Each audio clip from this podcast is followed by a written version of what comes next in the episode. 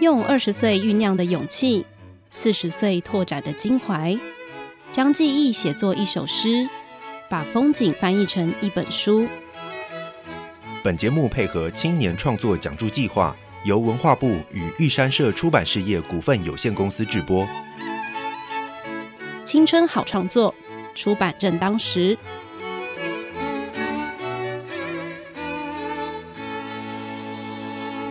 大家好，欢迎收听《青春好创作》出版正当时的节目，我是玉山社黄玉纯。每年的十月份，文化部都会开放青年创作的奖助，可以去申请。然后，呃，文化部提供这个奖助金，让青年创作者能不为生活所苦而专心的创作。那申请方法可以到文化部的网站上。会有详细的相关的内容，以及青年创作出版媒和平台的脸书粉丝专业也都会有相关的宣传。那今天节目邀请到完成文化部青年创作补助计划的创作者陈庭云，但大家都叫他玉兔。那我们欢迎玉兔来跟我们分享他的创作品，呃，封笔之作《台湾历史奇幻小说》。让我们欢迎玉兔。 Hello，大家好，我是玉兔。那可欢迎玉兔。呃，是不是可以跟我们大家介绍一下你自己？啊、呃，我主要是大众文学出身，然后目前有实体商业作大概有三十五本左右，然后电子版零集，嗯、呃，然后还有有做手游作品叫做《Potato 森林》， 看朋友兴趣做的啦，就是小小的，可在 Google Play 上面上架。嗯，Google Play 那 Apple、嗯、Apple Apple 没有，因为那个年费要一千块，我们不想要付那个钱。 好，那我等下去用那个公司的手可那以可以可以个下载来玩一下。好，然后还有经营那个、那个自媒体的部分，嗯，就是自己摸索做，嗯对，然后目前也也快要可以开那个收费模式了，就有点开心这样 子。你说粉粉丝那个收费模式是粉丝累积到一定的人数，然后就可以在那个 YouTube 它是订阅一千，再加上四千个小时的观看，嗯才可以开启收费模式。哦，因为呃，事实上你已经出版蛮多实体的出版作品，然后这个封笔制作的台湾历史奇幻小说是第一次的申请文化部的青年创作补助，是不是可以跟大家来分享一下你为什么会想要申请这个补助？那你你在申请文化部创作青年补助的时候啊，是怎么样开始进行的？那时候第一次想写台湾历史嘛，嗯然后可是呢，以前的台湾历史的部分，就是在学期间的历史课，是嘿，就是考完试之后就还给老师了，所以基本上我就是从头开始 找，嗯 就是大范围的去看，说会不会有什么灵感这样子。后可是后来我就决定，与其在那边挑选一个片段，不如我这一次就是直接从那个近代史的部分开始写。哦，所以嗯对近代史到从什么时候的近代史？ 我我是写日治末期到现今的，嗯，对，就是用一个到角色去2020，对嗯对，用角色去贯穿这样子。那呃，因为之前的你，你是不是因为那个玉兔本身是轻小说作家，啊，是那这次就是呃，台湾历史奇幻小说封笔之作，它是跟全跟之前轻小说是完全都不一样的创作品吗？也不能说完全不一样，应该说第嗯一次挑战历史题材，啊对所以是有一些生硬的，哎、有些生硬的地方，我还是用轻小说的写法去让它变得比较柔顺，就可以让读者们好好的吸收，这样子、很轻松的去吸收，然后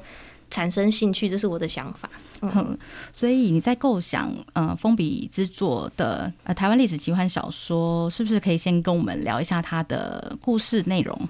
嗯、故事内容大概就是一个不老不死的作家，然后和他的书迷编辑的故事，听起来有点浮浮了，可是不是。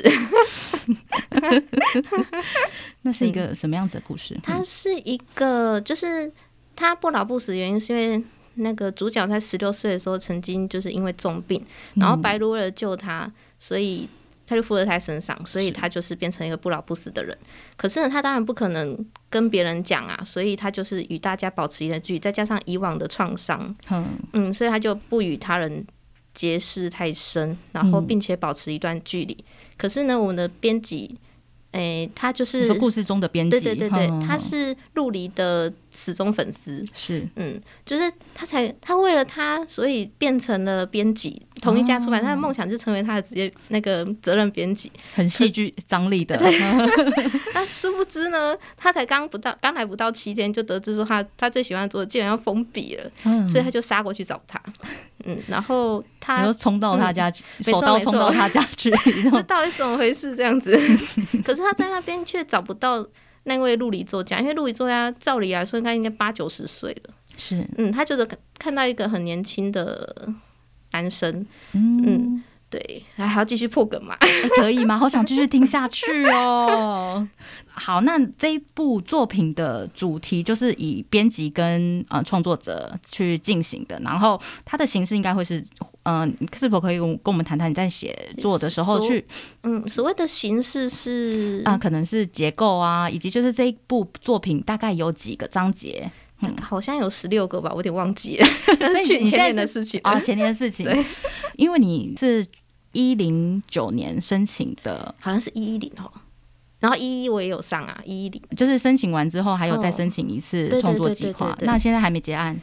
还没啦，还没哎快哦了，快 了。 所以在一直不断创作中。那这个作品啊，这部呃封笔之作的台湾历史奇幻小说，是不嗯是已经都、呃完整的把它写完了，嗯还是事实上还是在修的阶段写？完了，然后也已经交了，哦，哎、嗯所以已经有确定的出版就是时辰了吗？其实那个时候我才写到两万字的时候，就有编辑来找我了，啊是哪一家、就很大的那一家，那时候也不便多讲。嗯好 哎、对，可是那时候我就我超级想要参加梅和会的， 我很好奇那是什么东西，然后嗯是我就跟他说我想要参加梅和会，然后就婉拒这样。可是我意思，嗯其实我意思是说我想要参加，可是我会跟你们签约这样。哦可是当天他就就就是他就没有再来联系，对 我后来还是有厚着脸皮去跟他递名片呐，嗯然后我还要把信件寄给他，可是都没有回复，我想嗯我应该是被放 生了，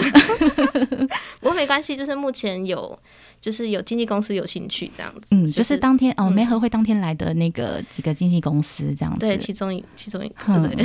好哇，恭喜你耶！那在因为事实上你呃，我觉得你蛮跨界的，因为是自己有在经营自己的那个粉丝专业，以嗯及有在呃做呃 YouTube 频道的呃脚本的呃每一集的那个脚本规划嘛，然后也是你自己本人，应该不是你自己本人，因为它是一个动态的你，对，应该怎么去那个叫诠释那个叫 VTuber，可是哦其实哼我也只是挂着他的皮而已，哼因为我不喜怎么欢说哼，我不喜欢镜头弄着我，然后我要弄脚本，然后我还要看我的脸有没有歪，这样实在是有点讨厌，而嗯 且要化妆很 麻烦，所以该直接用一个那个虚拟形象来做就好了。嗯，那我发现你的那个每一次的出席嗯啊，以及就是你的氛围都是有紫色的东西，你是不是非常特别喜欢紫没有，色？ 因为嗯我从南部来，然后我衣服就带那几 件，你懂了。 好，那等一下我们回到创作好了啦。那呃，事实上我觉得你是诶、可以再跟大家多多聊聊你这一部作品，看但以不要破梗的方式，然后 可以吗？哎、嗯这要怎么聊？对，因为事实上你的开头真的是内容大纲，刚刚听的话，听有听到的读者都应该会蛮呃想要知道后续的，因为我觉得你事实上是一样，呃，已经有长期在经营自己的那个文字的东西，因为你的那个新文新小说的创作的东西很多，所以应该很容易抓住读者会一直想要往下读的那个呃氛围跟气氛。嗯，以以及叙事的手法，你是不是可以跟大家聊聊？就是你在呃写作的时候，是无意识的就很呃浑然天成的，就是会这一些东西吗？还是事实上你有呃不停的在练习？其实我一直以来创作都是很直觉的、欸，就是我从头就可以看到尾，就是那一，而且基本上不会大改，从来没有大改过。我从以前就是这样子。从头所以到尾的意思嗯是你也不需要大纲，呃，我以前不写大纲的，而且我以前第你一次很写，嗯、天才35万型吗？字天才型不能这么 讲，因为我相信有人只是只是那种直觉，我用直觉来创作。哦，对，所以当天那时候有人问我说用白鹿有什么特殊的生意，可是其实我当初会选白鹿，我真的只是一个直觉。嗯可是后来就哦是他进入了我的作品之后，他就是一个有更深的声音。只是当时啊，我以为他的他对我的就是发想的部分，哦我发嗯想就是直觉、 啊。对，就是 因为嗯对。那个灵感来源是直觉，嗯应该说是直觉哇！对因为就事是实上大家都会呃花很多力气跟呃时间去铺成整个应该放的元素，嗯但你就是很直觉性的让它先开始。那那个创呃创作的起源呢？比方说你怎么会想要开始？做的除了穷之外，要去申请一个补助，哦现在绕回来了。 哎、那个时候，那个时候我突然间不知道为什么，突然间很想写台湾历史的东西，嗯，然后我就想说，可是我不知道何从又下手。是嗯哼哼对，就是一开始那个时候，所以我就大量阅读嘛。后来我想说这样不行欸呢，因为那个文化部的那个时间一一天一天嗯越来越近了，嗯嗯嗯，所以我到最后在好像前五天还是前几天就说，算了，既然这样的话，那我直接为他来写一个就是贯穿的故事好了，就直接从我。诶，从日治末期一直贯穿到现今，所以我就用一个角色，嗯，所以我在写他的人生，嘿，哦，就是用他去，那所有的都经历到了，嗯然后怎么就嗯会选定那个角色啊？就是呃，那个呃，你看了那么多历史的呃资料之后，你怎么会只选那一个人、那一个角色？可能我也没有想太多、欸，就是一个直觉，想说就想就写作 家，啊嗯，就写作家。然后因为他会写，他会写出自己的历史，写出他自己的生命嘛，嗯，然后用他的过往的经历凑出了一个故事，然后再用编辑再去弄他的故事。方便跟我们大家分享是哪一个作者吗？就是呃，也呃他一人大名嘛，没有，他不是真人，呃他是虚拟的。呵呵呵，我说就是在那个历史故事上，呃，历史的资料爬书的时候，嗯，没没有没有这个嗯人，就是呵呵呵，凭空杜撰。 哦，嗯，那你刚刚有说到，就是你在申请文化部创作补助，想要写一个历史的小说的时候，嗯嗯嗯你爬出了很多历史的资料，然后你是从你要你是怎么去慢慢爬书的？慢慢爬书，就是直接去那个图书馆， 然后把那一排的借借回来看就对了。你就是盲选哦，就是对啊图书馆有什么？我就看啊，嗯我知道你有现在什么你现在兴住趣就屏东，看然后对去对对屏东的对图书馆。对啊，屏东总督站 哦，很漂亮哦。那你是不是有想要跟我们分享，就是你在书写这样子呃这么紧急的状态下书写，然后有没有发生什么有趣的事情，或是事实上你在写历史小说的时候，事实上还是会有遇到难关难关一的，定的，因为历史小说没有写过嘛，然后因为它是回忆的方式才会穿越到过去。嗯，可是呢，那个中途你会很在意说，哦，那个时代的窗帘是什么样 子的？哦，那个时候门是怎样的？那个时候有哪有什么机，有什么、诶一定没有手机，没有什么是嘛。然后就很在意那些小细节，就嗯表示寸步寸步难行。然后后来我的解决的方法是，就是看那一个那个时代的作者们的书，哦，嘿，那解决了好多的困扰。你说从日志的你就抓一个作者看，对对，例如啦，就是随便嗯看，他们会写一些那时候很流行那种社会写实的风格，嗯，所以很好找。台湾的历史。呃，嗯台湾的日志的作家吗？嗯，那因为日志那个时候我的主角才六岁，所以其实没有、哦没有差太多。哦哦哦对对对对，那所以主要嗯主要是民国民国初年，所以我就选吴吴浊流先生的作品。哇这样子，对嗯还有那谁啊接下白来嗯先勇啊， 我有点忘 记了，民国初、嗯初年的，就是一直到后面都还在在笔耕的。嗯嗯嗯嗯嗯，嗯，哇，那有特别喜欢哪一个？就是在爬书这些资料的时候，有没有特别喜欢的作家作品呢？特别喜欢的哦、嗯应该就是吴浊流先生嘛，不然我就不会写他啦。哦他在里他在里面有一定的有一定的比例啦，虽然不是很多，因为主要不不是在写这个人物。是是是对， 那你怎么把它融融到你的创作的呃就是创创作的小说中？就是那个主角啊，他不是小时候，诶、就失去了父母嘛，是所以那白鹿化身成人，然后领养他。哦，但是不是又破梗了呢？ 哇，好喜欢这一集，好，然后嗯因为那个白鹿他有就是有很兴趣是看书嘛，嗯所以他其中一个非常赞赏的作家就是吴浊瑞先生，是因为他的铁血铁，他有他有个绰号叫做铁血诗人 呐、嗯，就是看过他的作品，就是知道他精神的人就知道为什么会有这个称号，嗯是对所以就是他在潜移默化之下对这位作者产生了兴趣，嗯然后就会作品会融入一些诗词啊什么的。哦，在你的小说创作中，我没有，嗯他的有。他的有。好，那你在创作这个呃封笔之作的时候啊，嗯有没有特别想要呃给哪一类的读者阅读？ 给哪一类的嗯哦？，有没有目标读者？因为你在写轻小说的时候，比较类似都轻小说那一类，就是嗯国中、高中、大学，因为其实这都是读书的黄金时期。就是嗯如果你要让就是新兴学子们有一些新的观念，或是你要为他巩固些什么东西，在成长的时候，他能接受度越高的时候，就是越是嗯越早期的时候越好。所以这其实我觉得台湾历史是一个失落的一块，就是很明显的鸿沟。嗯历史就历史，然后大众文学就大众文学，那永远都不会有交集。嗯我就想说，为什么不会有一个中间桥梁？所以我这这一部它的历史成分是有，可是它相较之下没有这么重，没有这嗯么沉。所以他们如果喜欢这个角色，然后了解这个历史，他自然而然就会好奇说：“诶，那个时代发生了什么事情？我好想知道。哦然后可能就会去看更深的东西，就想当一个桥梁嗯那种感觉的。是是对是对是，哇，这是非常好的，想要去进行大众跟历史 的桥梁，桥呃的沟通桥嗯梁。对对对，好，那嗯，因为你在呃写那个轻小说是非常呃专业的写手，那你在文化部青年创作奖助呃申请当中有没有什么小配包可以跟大家分享？因为你接连了也申请了第二个嗯，第二年的那个计划，小 table，、